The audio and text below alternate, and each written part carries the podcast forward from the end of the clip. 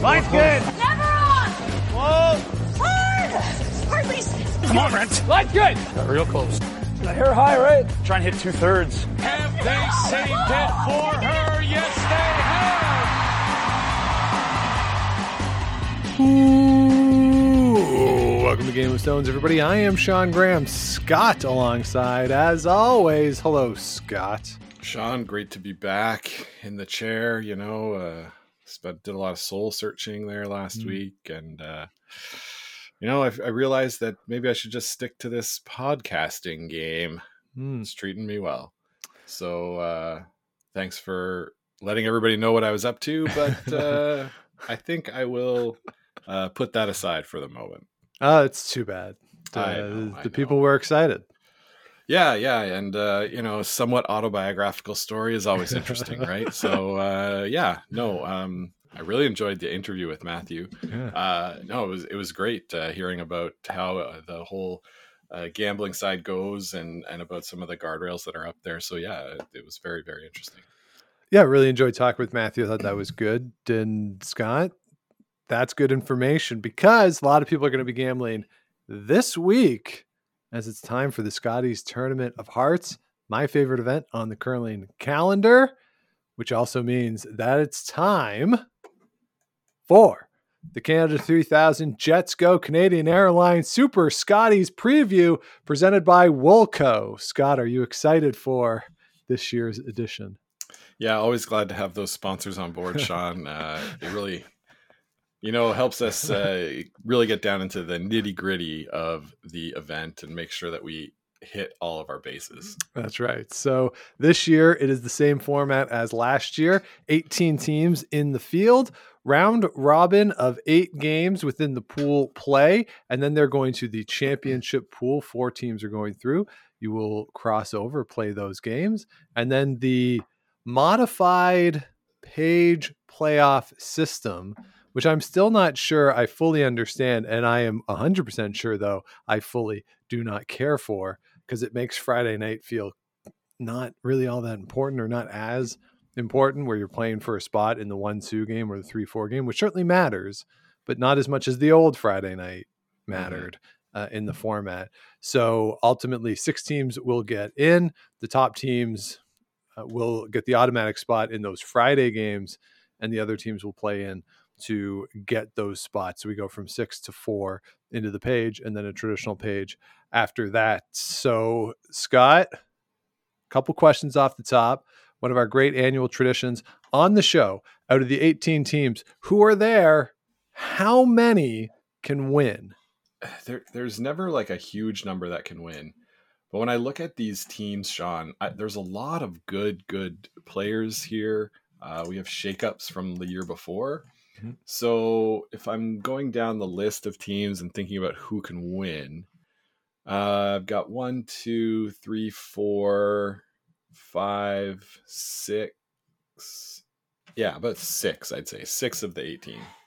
Yeah, which is weird, right? Because this is a really good field. And we talked about it a little bit a couple weeks ago that Pool B is really strong. and it's going to be tough for teams to get out. Hell, the the defending bronze medalist is in this pool and is I haven't looked at the odds, probably an underdog to make it out of the pool.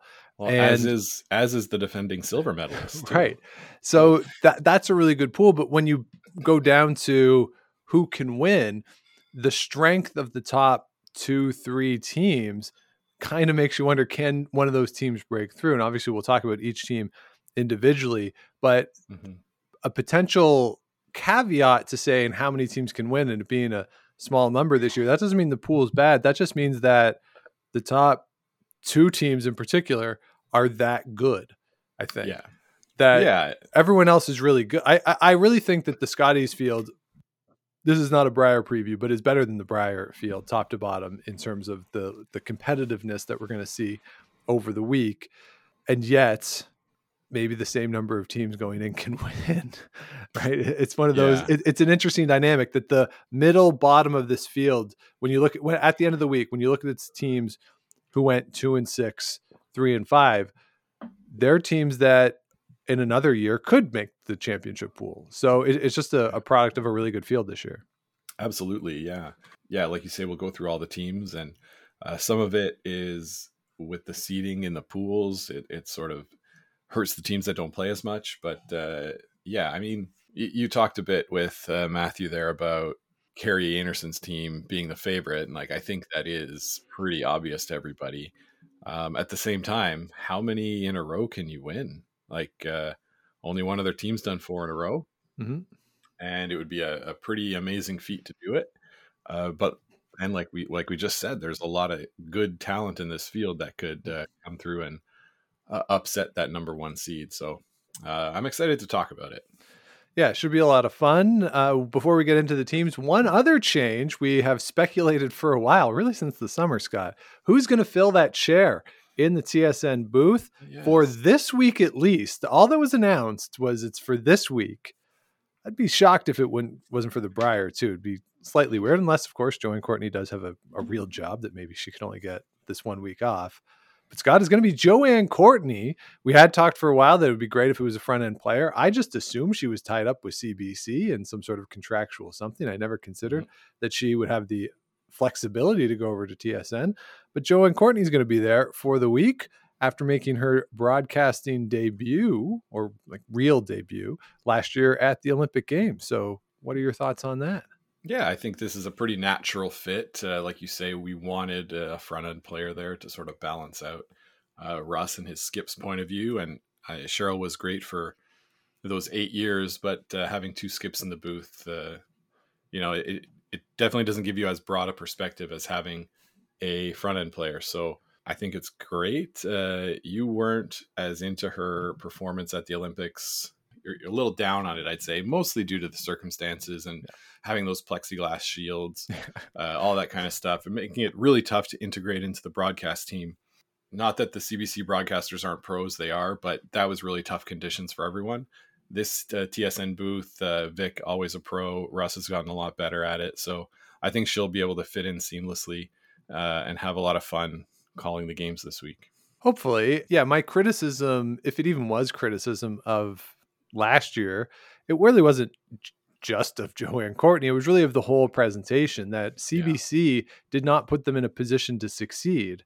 And someone like Mike Harris, I think, could handle that a little better because he's been at these events in that role so Mhm. many times. But when it's 3 a.m. and you're sitting in a booth in Toronto watching it on TV, not being able to really interact with the people you're calling the game with, that's just such a difficult scenario, right? To get Mhm. the energy and enthusiasm that we might be seeing in the pictures, it's hard to, to transmit that when, again, it's the middle of the night and you're in a dark booth in Toronto sitting by yourself. So I think being there in person will really help. Having Vic in particular is so Mhm. good at setting people up. And again, not that the CBC folks aren't, but Vic is the best at it. So Yeah. he he's really going to put her in positions to succeed. So I'm excited for this. I think it's a, a really good addition. And again, I, I, something I didn't think was possible because I just assumed she was going to be part of the CBC stuff moving forward. So this will be fun to see get a new voice in there. Abs- absolutely. And uh, a new voice and a front end voice, and uh, excited for that. So, as we are wont to do on these previews, we're going to go pool by pool. We said that pool number B is the strongest pool. So, let's go through that one first, Scott, Okay. and start with the top ranked team in the pool is Rachel Homan from Ontario. Ninth appearance in the Scotties for Rachel Homan, 10th appearance in the Scotties for Emma Miskew. Of course, Rachel Homan did not play last year after the Olympic Games or during the Olympic Games. The Scotties and the Olympics overlapped there last mm-hmm. week or last year. Fun fact about Rachel Homan the last four times that she has played in the Scotties, she has played in the gold medal match, going one in three in those games. She has lost three consecutive gold medal games on the season, 39 and 9 for this team scoring 8.6 points, giving up 5.95, which is weird that they've been doing so well because everything I've seen, the chatter, if you will, has been very negative about them, even from us occasionally, where the communi- the communication hasn't seemed seamless to this point. But when you've played 48 games and you've won 39 of them, not much to sneeze at. No, definitely. This uh, this is also like a new look team, right? So Emma's trying to play that that new position, as you said, and uh, yeah, I, they're they're coming together nicely. Uh, sometimes you you think there might be a bit of miscommunication between Tracy and Rachel, sort of in the the style of play, uh, but like you say, they've dealt with all of that and have uh, managed to park it. They're you said scoring eight point something points a game, right? That's uh, that's really really good. Uh, that's going to be very very important for them to score in this field, Mhm. uh, especially in the pool that they're in. Being able to get those multiple points, uh, convert those hammers, uh, that's going to be the key for this team. Something else to look for is the the sweeping. Uh, Emma Miskew obviously is in uh, terrific shape and is a great sweeper. Uh, just the communication of that between them and Tracy. It, it has been good this year, but uh, we'll see if there's any small hiccups. I don't anticipate any. So uh, this is a team that, uh, like you said, if Rachel Homan's playing, she's usually in the finals. So that would not surprise me to see her in that game at the end of the week. Yeah. One other thing that I'm curious to see now with Tracy there calling the game is we we've been critical in the past of maybe sometimes they give too much respect to their opponents Mhm. and they let people hang around sometimes when in reality they're just so much better that they could just kill them by the sixth end if they really wanted to but they yeah. they play a more defensive style and if you look at the points per game in the the difference their average margin of victory or sorry their average point differential i should say is roughly the same as jennifer jones's and we'll talk about jennifer jones next but jennifer jones is scoring three quarters of a point more per game and uh, th- therefore giving up that as well but it just speaks mm. to Jennifer Jones is more willing to take those chances, rocks and play. Whereas this team, they get up and just let's keep it empty. Like let's not worry about it. Which there's Yeah. nothing necessarily wrong with that, but there are times where it feels like you can just win the game right now. Right? Yeah. like Yeah. and they're they're choosing to play the more defensive route, which leads openings for oh, if there's a pick that goes wrong or something crazy happens. yeah. Whereas again, they're just better than their opponent. They can just go win. that's it. Just go and win. Uh, don't don't let them hang around. Put your foot on the neck, so to speak, and uh, just get the job done. Yeah. So I mentioned Jennifer Jones. She is the second ranked team in this field out of Manitoba, of course, playing with Mackenzie Zacharias. And that team, including Karlee Burgess, who is a wonderful player out of Nova Scotia, who came to Manitoba to join that team. So this really is kind of a hodgepodge of a team in Mhm. the total lineage of it, but a wonderful team at that. Jennifer Jones making her 17th appearance, her last of her sixth championships at this event came in 2018 also in British Columbia, out in Penticton. So that could be a thing. Uh, she did not play last year, of course, at the Olympic Games, where she went five and four on the season, 53 and 27. Scott, their force efficiency is 0.52, steel efficiency of 0.32. So pretty good when they don't have the hammer. hmm So that's what you like to see on a team. I think I haven't paid too much attention to know exactly what the lineup is going to be, but presumably they've figured out exactly what they want the lineup to be. And for as much as Jennifer Jones might not be a sure thing in the same way she was a decade ago, I'm not willing to count out Jennifer Jones ever, I think. No, no, especially with the great shot making that she's brought on board. Uh, what we've seen from Team Zacharias in the last couple of years uh, in their appearances is that uh, they have all the skill in the world, and it's just about executing those the, the strategy, like executing what strategy you want at the end of a week, right? So the the way they're going to play is that Karlee Burgess is is sticking at third. Uh, that's the way they've played all year. Uh, Mackenzie has thrown second rocks and then gone into the house to hold the broom for Jennifer. The way that it's listed in the media guide is that uh, uh, Mackenzie, Emily Zacharias, and Lauren Lenentine are all listed as front end. So I, I think what's really cool about this is that they're, they're going to be able to get everybody into the lineup throughout the week. Uh, there might even be some games where Jennifer takes a seat. No disrespect to the other teams in the pool, but there are some games where they can probably win without her and maybe save her a little bit of uh, of stress on the body. It's a long week. It's uh, going to be really taxing, Hmm. and uh, yeah, I, I think this team is really well set up, Sean, to make a, a huge push, and this this will really set up that Zacharias foursome for the future. All this Yeah. experience that they're gaining here with uh, Jen Jones. Yeah, just sit at the foot of Jennifer Jones and learn about Learn. everything. And I, I know that's what the season so far has been, and really what the point of this team is. And they've had success for sure, and it'll be fun to see Mhm. them here this week. So let's move on to the next team. Wild card two, Casey Scheidegger. I was surprised, Scott. This is only Casey's third appearance. I, I feel like she's been around long enough and in enough big events that she's played in more than two Scotties before this. Well, her her kind of breakout, right, was the trials in 2018. Yeah. uh, when her team sort of burst onto the national scene there and had a lot of really great games. A pretty strong week for them overall, uh, including a really good game against eventual champions Rachel Homan. But yeah, yeah, it it is a bit strange to think that uh, they haven't played in that many Scotties. That it is to say, like Alberta is quite a tough province Mhm. uh, historically to get out of. So I really like Sean with this team. The addition of Kate Hogan at third, I think she brings a a lot of ability to that third position. Not that Cary-Anne McTaggart didn't have ability, but I think it's just like a slight upgrade with uh, with Kate Hogan, and they'll be able to get out of any trouble that they might get into. Also has Casey's sister Jessie on the team. uh, Taylor McDonald at lead. Kristie Moore is there because Jessie is pregnant. And of course, this was a major issue. They are the sixth ranked team in this field. So the initial pregnancy maternity rules did not apply to them.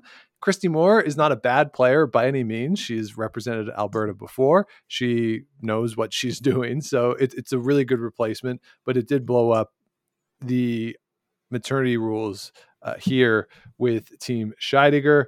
They're 41 21 on the season. What I'd like about them is that if you look at the Alberta Scotties, they won games in very different ways. They won a game 11 to 9, 6 to 3, and then combined, they beat Selena Sturmay in two games 18 to 5. So high scoring close game, low scoring clo- close games, and then a couple blowouts. Like they won games in a variety of ways. So that's a good thing, I think, in terms of your flexibility as a, a game caller. Uh, you're going to have to throw a lot of different shots given those scores. So that I think bodes well for them. Yeah, we'll see. We'll see if they can park that uh, what I assume is pretty devastating loss in the Alberta final. Just like thinking, okay, we've made it, and there's no shot here, and Yeah. then just be beaten by this crazy good shot. Uh, in some ways, that's easier, right? Than than if you make a mistake and let your opponent off the hook. Uh, so we'll see how they rebound from that. But they had a great week in Alberta, and uh, hopefully we'll carry it over to the Scotties in Kamloops. Now, another team coming off a tough finals loss is wild card number three, featuring Megan Walter. Curling Canada is calling this team Walter, whereas in the Manitoba playdowns, it was Team Ackland. Uh, but whatever you want to call it, they're good. Megan Walter throwing four stones, Abby Ackland, the third stones, joined by Sarah Oliver and Mackenzie Elias as the front end.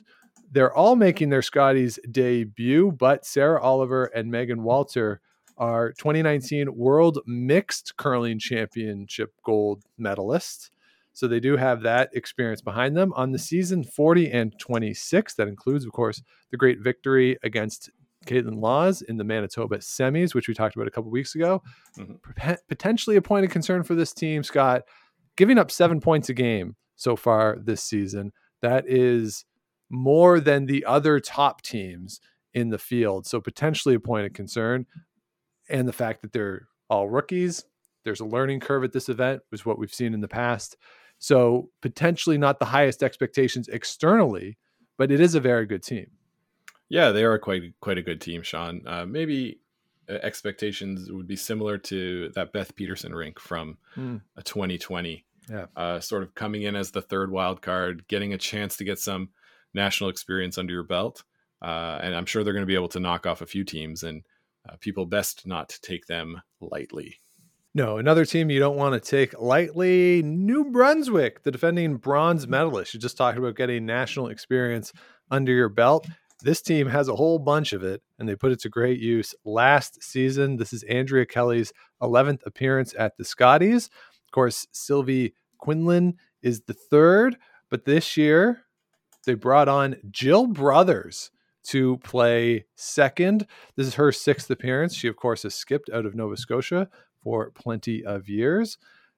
And then, just for fun, they got Heather Smith as the alternate in their effort to have all Nova Scotia skips with them on this uh, on this Scotties appearance.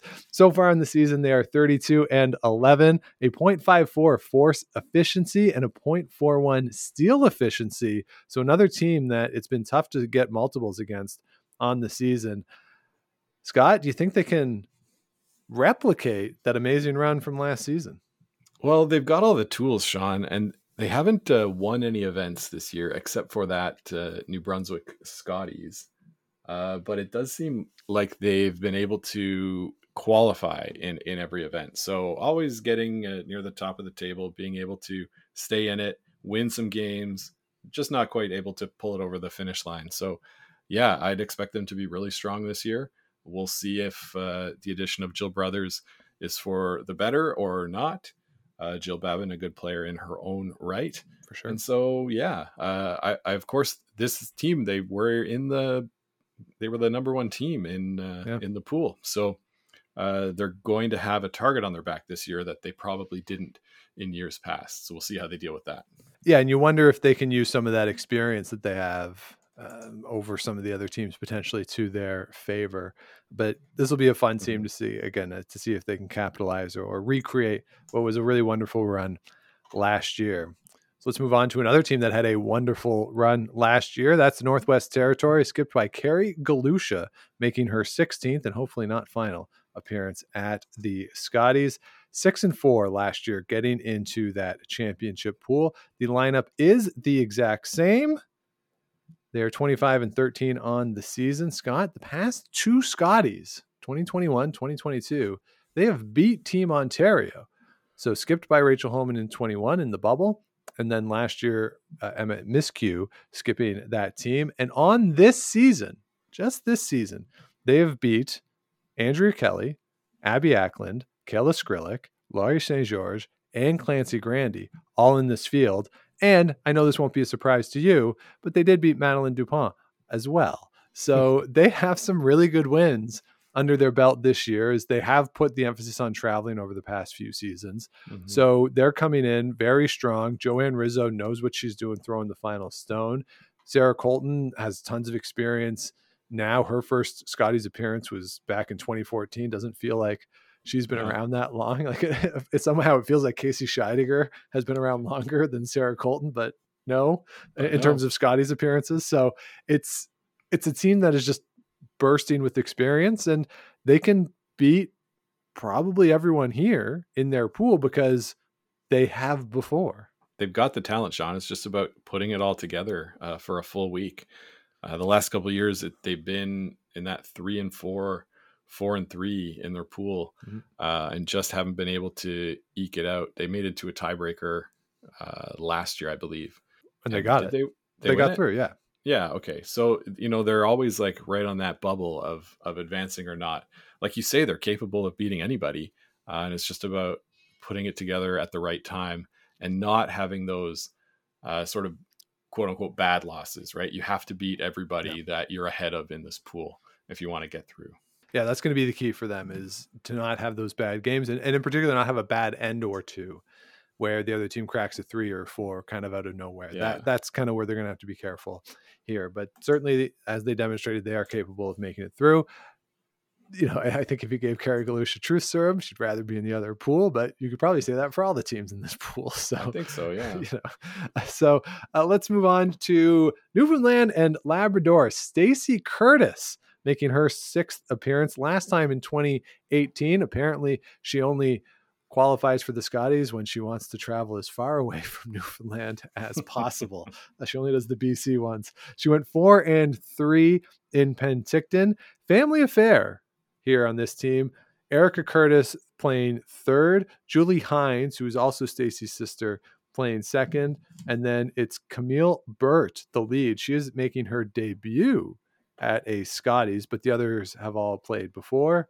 They did qualify for the playoffs at the Stu Sells Halifax event earlier this season. That was a pretty good field. They beat Heather Strong in the Newfoundland final, uh, but otherwise not too many appearances on tour. Probably low expectations externally for this team, but I would say for them, they should be aiming for the championship pool if they can. It'll take a couple upsets, but again, a team that's going to be ranked a little bit lower.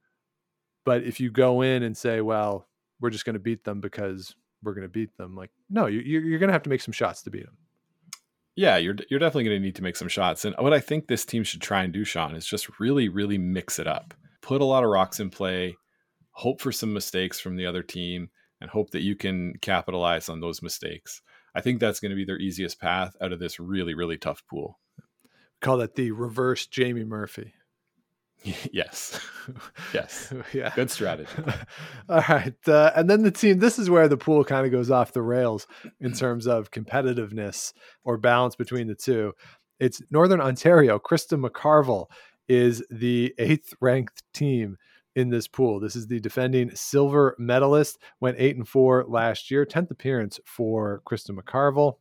Bit of a change. I think this is a change. Sarah Potts is calling the line uh, on Krista's shots. Mm-hmm. Overall, this season, it's not a super impressive record, only 22 and 17 on the season. They missed the playoffs at the two slams they played in, the tier two and the national. They also, though, played in the uh, Thunder Bay Major League, where they finished second there. That's over from October through January. That's pretty good. That's a pretty good league if you look at some of the teams who are there, a weekly draw. So not bad there. But an interesting stat for them on the season, Scott 14 and three when they start with the hammer. So that mm. last stone draw before the game going to be very, very important for this team. It's important for everybody, but that's a number that kind of jumps off the page when you look at it.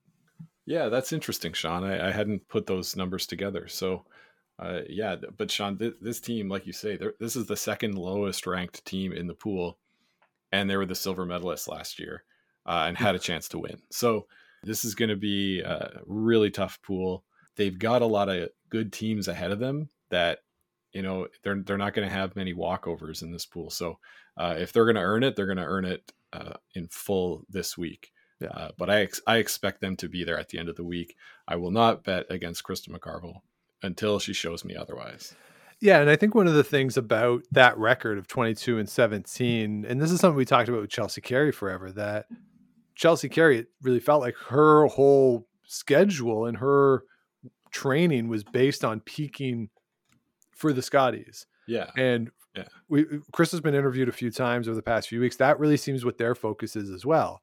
That yes, it's nice to win in October, right? Everyone would rather win than lose, but their mm-hmm. real focus, their goal is having a season designed specifically to peak at this time of year. That's not to say that other teams don't want to peak at this time of year, but when you're looking at the teams that play in the slams and the other events where there's a lot of money at stake, the Scotties and the national championship, it's not the sole goal, that there's other goals along the way. No. Whereas for this team, it's really all focused towards this event. Yeah, absolutely. And rounding out the teams in Pool B, a team that we hope has a wonderful, wonderful time in Kelowna, have a lot of fun. I think there's some good restaurants, really embrace it. From the Yukon, it's Hailey Birnie making her fourth appearance at the Scotties. She is 1 and 21 overall in her appearances. Bit of a lineup change from last year. Chelsea Jarvis is going to be playing third. She last appeared at the Scotties in 2020. This is her fourth appearance overall. Kerry Campbell and Kimberly Tuor are the front end. That is the same as last season. Scott, she's won a game at a Scotties before. You think she can get another one this year? This is really tough, uh, a tough uh, ask in this pool, uh, given how deep it is. Maybe you look at that game against Newfoundland as as your opportunity. Yeah. Uh, but uh, no, it's it's going to be tough. But you know what? Uh, good on them. They're coming down for the the event. Uh, everybody gets that chance to represent their province or territory, and you know we'll get a look at them on TV. I'm sure in the cut-ins. Yeah, and interestingly, the first game for them is that game against Stacie Curtis. Okay, so we'll see who figures out the ice uh, the fastest. Yeah, and in draw four too. So they don't play in the initial draw. So their bye that they get is draw two. So they don't actually start until Sunday. I don't know. I don't know if that's going to be an advantage uh, when you're when you're a team that doesn't play as much. You kind of want to get out there and get playing. Yeah, because their practice will be Thursday. They might have practice ice Friday as well, but then Mhm. you're gone, right? Like obviously they'll Yeah. go into the arena and they'll try and tr- map the ice as best as they can. But to go into that game, a game that you think, oh, maybe this is a chance, a team that's already played on the ice you haven't yet, uh, a bit of a, a break, a bad break potentially on the schedule there for Hailey Birnie. Mm-hmm. But yeah, hopefully they have a, a wonderful week there in Kelowna. So that is Pool B. Scott, let's move over to Pool A. We'll do the same thing. We'll go by the rankings and how the pools were determined. So, unsurprisingly, the top ranked team in Pool A is Team Canada, Kerri Einarson, going for their fourth consecutive Scotties championship. They went 11 and 1 last season. They are 35 and 13 on the season, 9.17 points per game, 5.8 points against. They are crushing people when they win. But this is more than just the 2023 Scotties. This is a chance for them to tie Colleen Jones, that great Colleen Jones squad, for the record of four consecutive Scotties championships. They've already tied Vera Pezzer and Jennifer Jones with Mhm. three straight. This is the chance now to tie the all time record. Scott, you think they can do it? They've got to be the favorites, Sean. There's, you know, I said I wouldn't bet against Krista McCarville. Why would I bet against Kerri Einarson winning another Scotties? Uh, their team has been pretty dominant the last uh, three years, uh, two, three of four. Anyway, they're they're just really, really, really good, and I'd I'd be dumb if I didn't pick them to win, right? yeah, a little bit. A little bit. Yeah, yeah, Yeah. I I don't know what else to say. They're good. All right. Yeah, they're great. There Yeah. really is not much else you could say. That I think if they were to do this, it's going to be hard to put it in perspective, right? So it's impossible to compare the three straight that they won to Vera Pezzer's three straight. It just it is. Yeah, It's a totally different era. Maybe a little bit to Jennifer Jones's, but the four straight with Colleen Jones's four straight, it's going to be really hard because they're playing in an era where there's more quote unquote professional teams and they're doing this. Whereas in Colleen Jones's era, wasn't quite that professionalization that we see. And, this is not to disparage the teams that Colleen Jones had to go through or what Colleen Jones achieved, because within the context of the time, that was a remarkable achievement. Is it harder now than it was? I don't know because Kerri Einarson is a professional team as Right. well. So I don't know. Relative to their competition, is one better than the other? I don't know. It'll be a fun summer conversation and a fun Mhm. episode if she wins. So maybe I'm rooting for that only for the content. Yeah, no, for sure. I- If I think back to that uh, Colleen Jones run, you know, I think she beat Kathy Cunningham one year, the Suzanne Birt. I think that was they beat them in the semifinals.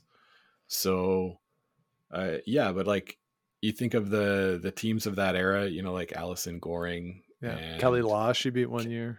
Kelley Law, yeah. So yeah, some really good teams, but uh, you're right, not not the caliber top to bottom of the fields that we get today. So yeah, uh, I look forward to that episode and uh, thinking more about it. All right, so let's move on then to the second ranked team in the pool. It is wild card one, skipped by Kaitlyn Lawes. They are 47 and 20 on the season, but the big news here is that Selena Njegovan is out for this event. She is uh, on the verge of giving birth, so she is not going to play. Laura Walker is in to the lineup. Of course, the maternity rules were front and center with this team as well. Uh, somewhat interestingly enough, I believe Jocelyn Peterman has also announced that she is pregnant. So a lot of a lot of babies running around this team between Kaitlyn Lawes just gave birth, Laura Walker's youngest, I believe, is six months old. Jocelyn's pregnant, Selena's pregnant. This is like a a real young family team here. Yeah, the baby boom of uh, the first year of a quad, right? Yeah. uh, yeah, for sure. So yeah, we'll see how everybody handles it. Uh, Laura Walker is a, a, great player, as we all know. I don't think she'll have any problems fitting in on this team. Another thing neat about uh, this team is Lisa Weagle is their coaching. Yep. Uh, coaching the team. Uh, obviously, Lisa played with uh, Kaitlyn and Jocelyn last year a bit with Jennifer Jones' team. So nice to see them on, or to see her on board uh, with this team, and uh, she'll be a great asset for them on the bench and helping to map the ice and uh, chart the rocks. Yeah, and just one more note on the maternity stuff. Uh, Curling Canada has reversed course, and Selena Njegovan will be allowed in the players area and on the bench, uh, where previously it was uh, said that she would not be allowed in those areas as a non-active competitor or something. So again, cooler heads eventually prevailed at Curling Canada with that one. And mm-hmm. Scott, one interesting note here we, we talked about in the summer Kaitlyn Lawes going back to skipping after a very accomplished junior career as skip. Do you know the last time she skipped in a national championship? Well don't look at it. Don't she? i see your eyes going to your screen. Don't look at it. Like play the game well, fairly. Yeah i'm on i was just looking to see how old she is. Oh, okay. Um i'm gonna say 2009. You are correct, sir. Really? Uh, yeah, you are nice. absolutely right. 2009, she skipped the Canadian champion junior team. Do you know who she beat in the gold medal game in 2009? Yeah, I think she beat Rachel Homan. She did beat Rachel Homan 7 to 4 in that final. She would go on to lose the World Junior curling final in a game eight to four against.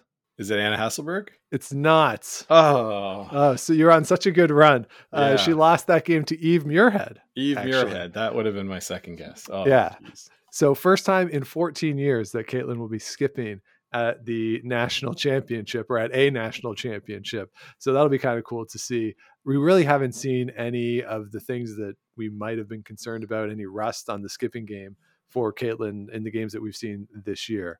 So I wouldn't expect that to come up at all this year or, or this week. No, not at all. No. No. All right, well, let's move on then to British Columbia. Clancy Grandy coming out of the West Coast. Of course, she's played out of Alberta for a very long time. Her first full appearance, she was an alternate in 2021 with Tracy Fleury's team that was skipped that year by Chelsea Carey. So she's been in this environment, but that was the bubble. So it wasn't a full Scotties experience for Clancy Grandy that year. She did play in the trials in 2017 with Ali Flaxey. She was the third on that team. So she does have some experience being in these environments. Debuts for everybody else on this roster. They've played a whole bunch this year. They are 52 and 27. Their final event was not the Scotties in British Columbia. They actually went over to Bern, Switzerland, played in the Bernese Ladies Cup. They lost the semifinal there to Isabella Wranå the weekend of January 26th to the 29th. So uh, they got out of the country and are now back here playing at the Scotties. Young team, Mm-hmm. inexperienced mm-hmm. team at this level, but again, a team that we know they can make shots. It's just a question of can they do it over the course of nine days. Yeah, it's uh, definitely the unknown of this team. Like you said, they've been playing so much this year. They've accumulated so many points. They're like eight. They're eighth, I think, in the CTRS uh, standings for this year. Uh, so they've gone out, they've spieled, they've played a lot of events. Uh, obviously, had an impressive showing in the BC final, uh, beating uh, Corryn Brown in that sort of weird back and forth game with lots yeah. of big ends. So I think uh, what we can hope for from this team is that they're going to mix it up. Uh, they're going to play fun curling, play loose out there, right? Yeah. When your team mostly making your debut, you don't really have much to lose. So let's hope that's what we see and we get some fun games that would be fun. I would fully support that uh, situation uh, if that were to take place. And another fun team that I Scott I think Scott will mix it up as well. That is Alberta. Kayla Skrlik coming in. They're making their debut, or excuse me, she is making her debut here. She did skip Alberta at the 2018 Canadian Juniors, went seven and three there. Also a gold medalist at the 2014 Arctic Winter Games, representing hmm. Northern Alberta. There is some experience on this team. Brittany Tran playing third. This is her third appearance at the Scotties. Geri-Lynn Ramsay from Scott's favorite team of all time, the 2010 PEI team, uh, is here. And Ashton Skrlik is the lead, making her debut. They went undefeated at the Alberta Scotties. That incredible shot to win the final 32 and 19 over the course of the season.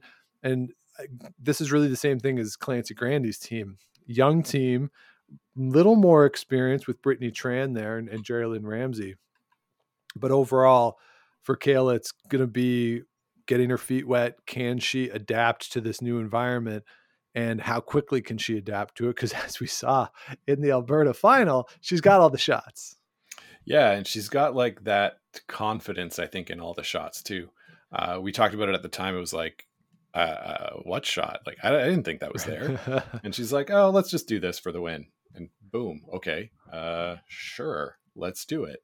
So yeah, this is going to be another instance of this team trying, like, wanting to go and play loose. I don't think there's super high expectations. The pool itself is not as strong as Pool B, so there's a better opportunity, I think, to get into that championship pool. And I think that should be the goal for this week. Yeah, and that'd be a, a great accomplishment for them if they were able to do that. Uh, as would a great accomplishment for the next team, which I actually missed. They were actually ranked ahead of Alberta. My apologies to Nova Scotia and Christina Black, making her second consecutive appearance, fifth overall, second though as a skip went five and four last year in this event. She is joined by Jennifer Baxter, who was there last year as well, Karlee Everist, and Shelley Barker. So it's the same lineup as last season that went five and four. Scott, do you think they can improve on that record this week? I do, Sean. I do think they can improve on that. They're very talented. Uh, they've had a great year this year curling. Did you mention that 30, 34 and seven? It's pretty good. year. It's good when you make uh, make more wins than losses. That's math, analytics. Yeah. Uh, yeah, scoring almost 10 or over 10 and a half points a game.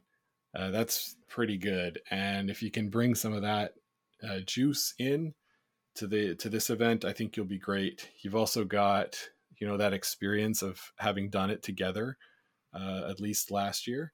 So I, I think uh, this team should be favored to make it out uh, of the pool and into the championship pool play. Yeah, I think with the experience, as you say, that that does give them a bit of a leg up on some of the other teams in this pool. But one of the teams it does not give them a leg up on because they have far less experience than Prince Edward Island and mm-hmm. Suzanne Birt making her 14th appearance. Bit of a change though as you said a couple weeks ago, Scott, Marie Christianson is calling the game. Suzanne Birt is going to throw last still. So I was curious if over the course of the season this has led to any changes. Statistically, they're still scoring a bunch, eight and a half points a game, only giving up 5.2 points per game. They're 24 and 10 on the season, which is really good. But typically, Suzanne Birt would be higher, I think, in both categories. So a bit of a calming down of the rocks in play here potentially for Suzanne Birt or for, for Team PI with Marie Christianson calling the game, potentially a little more conservative in her approach than Suzanne was, which is unfortunate from a viewer perspective. But if it's going to lead to wins, they're not going to complain. No, exactly. Whatever whatever is going to get them the wins, uh, that's what's important to this team and they've got all the tools in their tool chest. So I'm really excited to see them play. Uh, obviously, it'll be different watching Suzanne Birt sweep, but uh, might take some getting used to. Yeah. Uh, but there, she's definitely uh, able to do it, and they've had a pretty good year so far. Yeah, it's only the first four rocks. Nobody cares about the the front end stones. Yeah, exactly, exactly. All right, let's move on to a wonderful story out of Saskatchewan. Robyn Silvernagle back in the Scotties for the first time since 2019, where she won a bronze medal. This team was put together last minute, featuring Kelly Schafer, Sherry Just, and Kara Thevenot. I hope I'm saying that correctly. Kara's third appearance. Sherry Just is making her debut at the Scotties. Kelly Schafer also making her debut at the Scotties, but maybe a familiar name to some of you out there because she is a 2006 and 2010 Olympian and a 2010 world silver medalist. And I know what you're saying. Wait, how could that be possible if she's never played in the Scotties? It's because she did that with Scotland and with Rhona Martin in 2006 at the Olympics and the rest with Eve Muirhead. So a lot of experience for Kelly Schafer, obviously now based in Canada, playing with Robyn Silvernagle. Uh, the story has been told that Robyn had a baby who spent time in the hospital. It was, it was a very difficult time for her and her family. Fortunately, everyone is doing well now. There's a great photo of her after that Saskatchewan final holding her son, just both of them smiling. Uh, wonderful photo to see after what was a very challenging time for them. And it's, it's really cool to see her back in the Scotties. And I think the crowd will be very supportive of her out there in Kelowna. But from a pure curling perspective, it's really hard to throw a team together in short order and be successful. And they obviously did that in Saskatchewan, but whether they can continue it in a field of this caliber, I don't know. But Scott, what do you think? Yeah, it's going to be tough. Uh, Sean, you, you, said they were playing in Kelowna, but it's Kamloops. It's okay. Hard, hard, uh, just a distinction to make. They start against Christina Black in Nova Scotia, and I think that game's going to be pretty key for them. Uh, getting off on the right foot, uh, being able to get some momentum building. Like you say, they haven't played all that much together, so that'll be important.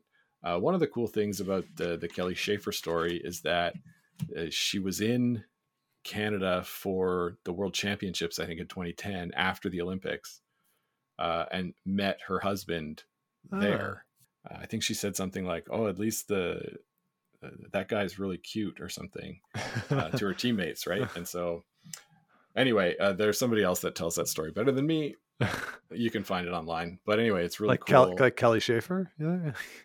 Probably tells it better than than me. I think it was. Uh, I think I read it in uh, like it was a Canadian Press report or something okay. like cool. Greg Strong or or Ted. So yeah, check it out but uh, yeah, the, the beginning is going to be important for them.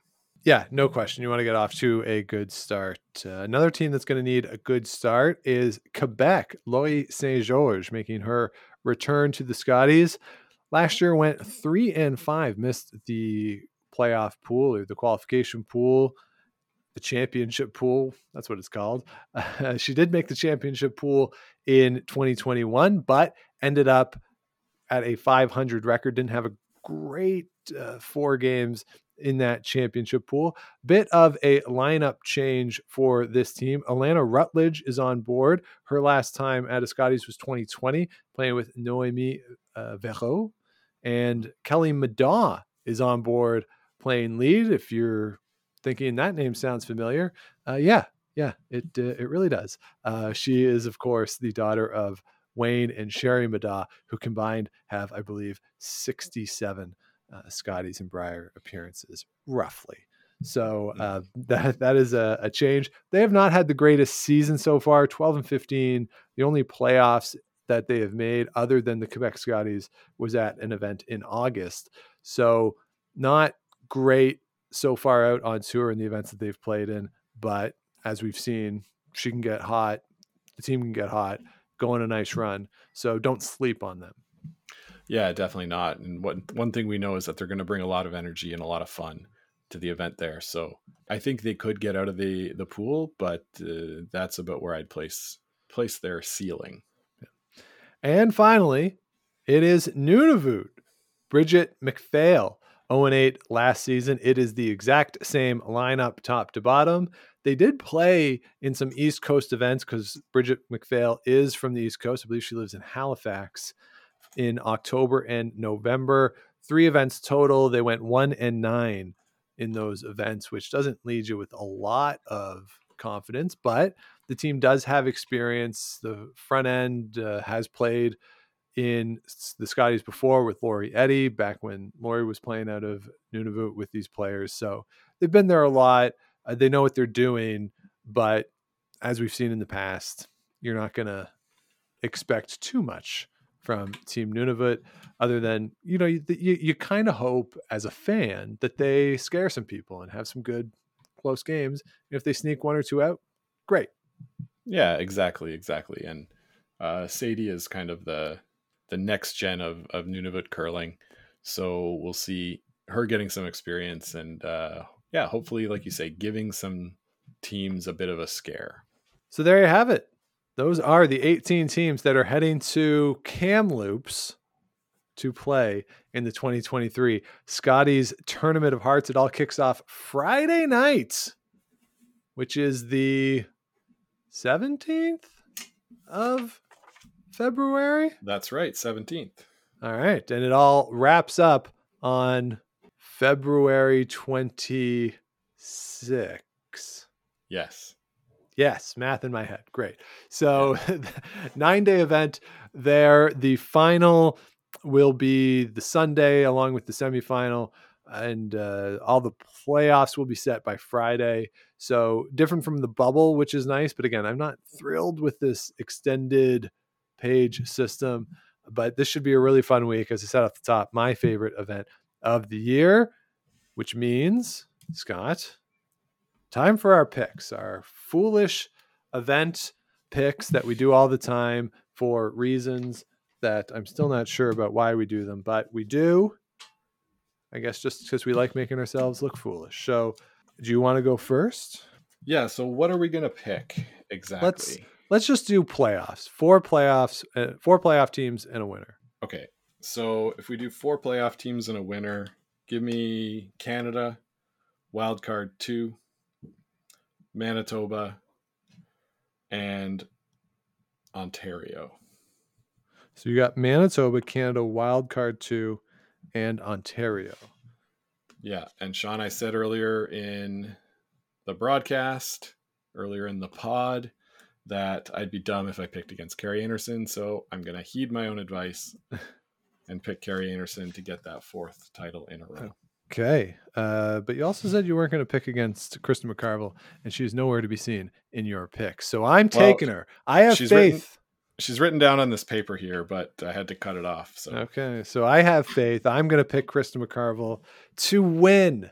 She finally does it. She gets over the hump. She crosses the finish line. She achieves the achievable dream and, and becomes the Scottish champion. And I will take wild card one, Canada and Ontario to round out my playoff pool there at the Scotties this week. So So Sean, Sean, I picked wild card two. Is that yeah, Kaitlyn Lawes' team? no, Oh, that's the one I wanted to pick. Nope, Sorry. nope. Sorry, Kate. It's uh, you said wild card two. No, I meant The I card Kaitlyn says Law. the card says moops. No, wild card one. Hold on. All right. I guess I guess we'll allow it. Copying my pick, sure. Well, it's on on curling zone. It just says wild card. It doesn't give me hmm. numbers. So If only we had previewed what each team was. then, you would have, then you would have known. Yeah. Too bad. Yeah. Too bad. So there you have it. Those are our picks for the week. Do not gamble based on those picks, please. Uh, we we will take no responsibility uh, for that. Uh, that's just who we're gonna keep our eyes on for the week. And again, my favorite event of the year. This is going to be fun. Hopefully, you're all looking forward to it as well. And if you want to follow along with our thoughts over the course of the week, you can subscribe here on the channel, wherever it is you get your podcast, likes, rates, comments, all that stuff helps us grow, helps other people find the show. You can also follow on social media at Game of Stones Pod, Twitter, Instagram, Game of Stones Podcast on Facebook. You can head over to gameofstonespod.com and let us know what you want to hear on the show, Game of Stones Podcast at gmail.com. But we are not finished yet because we have our Scotties Tournament of Hearts giveaway that Scott teased a couple weeks ago. Scott, what do we have for the people? That's right, Sean. Turn on the cameras. Let's go. Let's show this. What we've got is a contest that we're going to run over on our Instagram page. Uh, and it's we're giving away this nice, lovely print of a painting of Ailsa Craig, which is the island in Scotland where curling stones come from. Yeah. So this is produced uh, by a Scottish artist that's uh, a part of my family named uh, Daniel Martin, and we're gonna give all the instructions as to how you can win this lovely print uh, over on our Instagram page. It's just going to involve saving the post, sharing the post, and also following both us and Daniel Yeah. on Instagram. Uh, he's got beautiful, beautiful paintings up there. If you like sky, uh, skyscapes and you like nature, his paintings are uh, absolutely incredible. I've even got one in my living room. That is true. I have seen it with my own eyes and uh, met Daniel last year. Good guy. Didn't meet him or spend as much time with him as I potentially would have, barring a, a COVID type situation. But you know, nice guy. and Everyone speaks Mhm. very highly of him, and yeah, his, his artwork is really nice. So do check it out. Uh, we will post the image over on the Instagram and it'll be on the Facebook and the the Twitter page as well. But to participate, it has to be through the Instagram account. And as Scott says, all the instructions will be there.